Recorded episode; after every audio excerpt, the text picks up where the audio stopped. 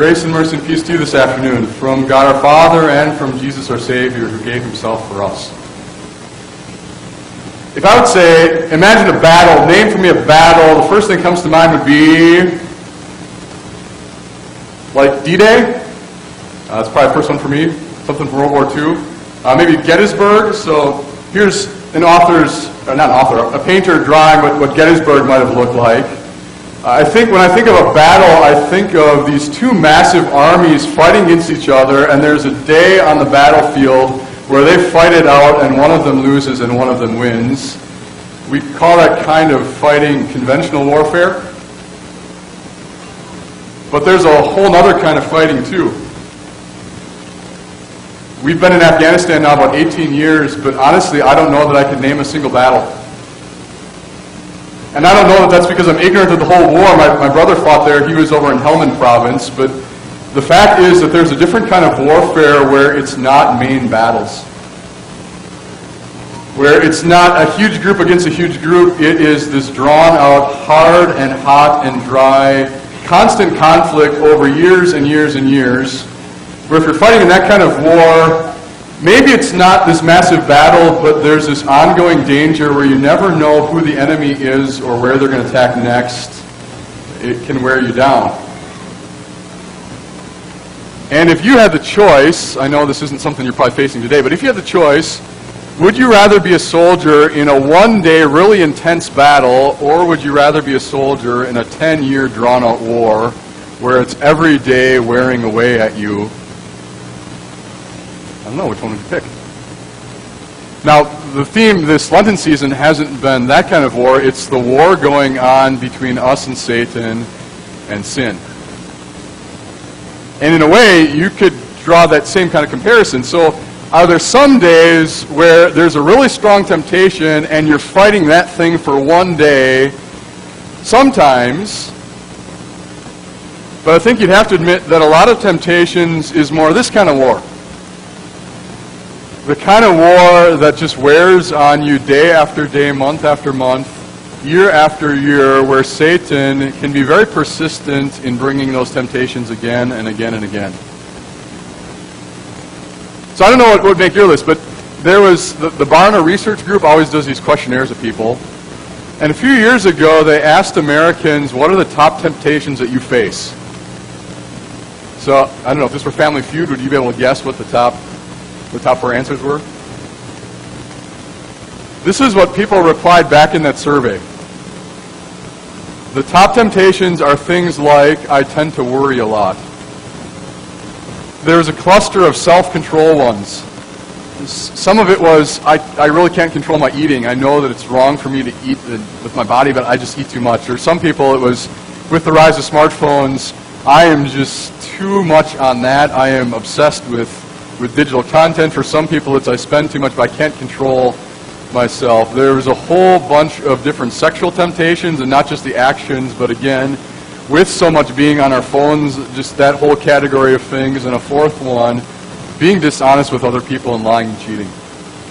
Now, I look at that as a pastor and I say, you're missing whole categories about doubting God and just spiritual apathy, which I think are probably even bigger in my mind than some of these. But the point is, Everything on this list shares in common that it's not just a one day thing. It's not the kind of temptation where you say no once and then Satan's going to leave you alone the rest of your life. They're the kind of things that are going to wear away after, at you day after day, year after year, so that Satan would like you to get spiritually tired and worn out. And you probably know this, right? That people who fall away from their faith, people who fall into sin, Often it's not something that happens overnight. It's something where people said, I would never do that. I would never think or say that. But then, after Satan fights against us for years and years and years, we give in. But the focus this Lent season isn't on us winning the battle, it's on what Christ Jesus has done for us. So if you would look at now the life of Jesus, would you compare it more to the Gettysburg massive battle, or would you compare it more to the Afghanistan, day after day, fighting against unseen foes coming from who knows where? Which one is Jesus' battle like? I think you could probably compare it to both. And if there's one day you'd say that Jesus took on Satan for us, it'd be the day that he died on the cross. Horrible suffering and agony all at once, enduring all that physical stuff and being forsaken by God, the reality of hell. Jesus took all of that on for us. If you're going to pick the massive battle day, it would be Good Friday. But the focus tonight is to recognize that wasn't the only battle. And that other kind we face, the ongoing over a long time, Jesus faced that one too. So the passage that's in front of us tonight is from Hebrews chapter 4. Hebrews 4, verse 15 says this We do not have a high priest who is unable to sympathize with our weaknesses, but we have one who has been tempted in every way, just as we are, yet was without sin. So if someone would say to you, When was Jesus your Savior? I think my first answer would be, well, he died and rose for me. But the fuller answer would be, there was 30 some years where Jesus was fighting every single day for me.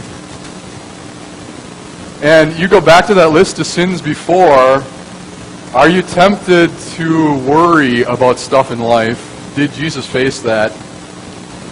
Yeah, he did. Are you tempted again and again to lose your self-control? Are you tempted by any of those sexual sins or tempted to be selfish rather than serving others or those other ones of being apathetic and not caring about, about God? Jesus faced them. And the devil was there again and again and again. Jesus knows the things that we're weak on. He felt those same temptations, and yet the Bible says he never gave in, not even once. It's not just the big battle Jesus won for us, it's all the little ones too. So the, if you'd have one word, the theme of the sermon tonight is skirmishes. Jesus won all the skirmishes, not just the big battle. And so here's the thought I want to leave with you today. It's the next verse in Hebrews. It applies the truth of verse 15 to us. So verse 16 says this.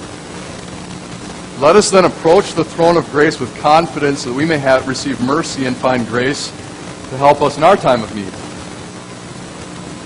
That what God wants you to grow in today is that you leave here a little more confident for the battle. Because Jesus won and he never gave in, there are two kinds of confidence that you and I have. Do you see them there? The first one is a confidence that when you come to God, you will receive mercy that there is an answer for all the times that you've lost the battle. It's Jesus Christ. That when he died for you and when he was going through that other 30 some years of facing temptation, that was to be your Savior. And there's mercy for you that's found in him. Second thing that passage says is that there's also a confidence that whenever you're in a time of need, which honestly is not just going to be every once in a while, it's going to be this ongoing battle against sin and Satan. The promise is there. He is there to, to help you. He is there when you call on Him in your time of need. And so as you go out into the world today, is it going to be a battle? Yeah, he is. Yeah, it is. And might there be a day when it's the, the, the huge battle kind of day yeah, and I hope that on that kind of day you reach out to Jesus and find in Him not just your mercy and forgiveness, that too, and the, the strength to fight that battle. And if it's one of these little days too, all those little skirmishes of worry and whatever other sins may come up in life, that Jesus is there by your side too. And that armed with Jesus Christ, then you and I go out forgiven and empowered to go fight against Satan and temptation. Amen. So tonight, let's now come before God with our offerings. There's a friendship register by the aisles. If you would sign that too. If there's anything our church can do for you, check one of the boxes there.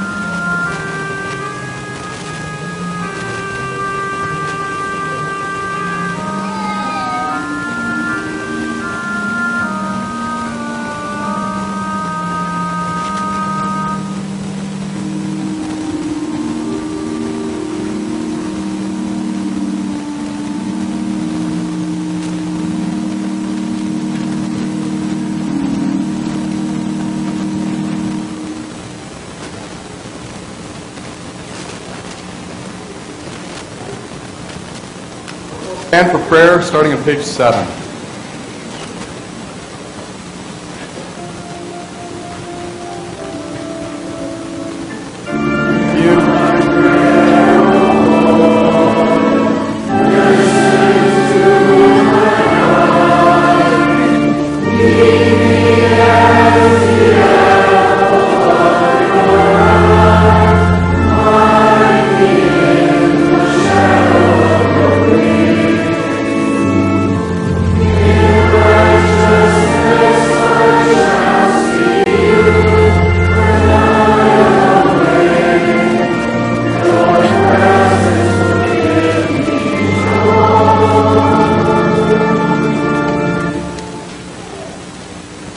Lord Jesus, tonight we praise you and thank you for how you came into this world for us. You fought the battles that we all too often have lost, and you won them, not just the big ones, but the little ones too.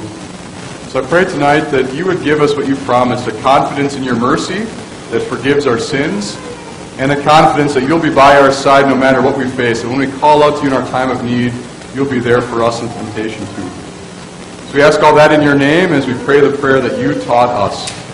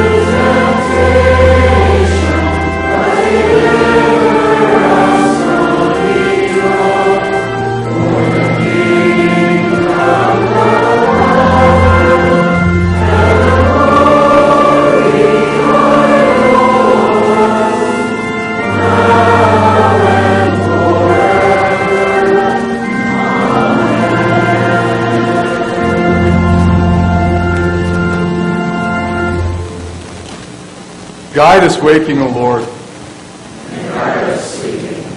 That awake we may watch with Christ.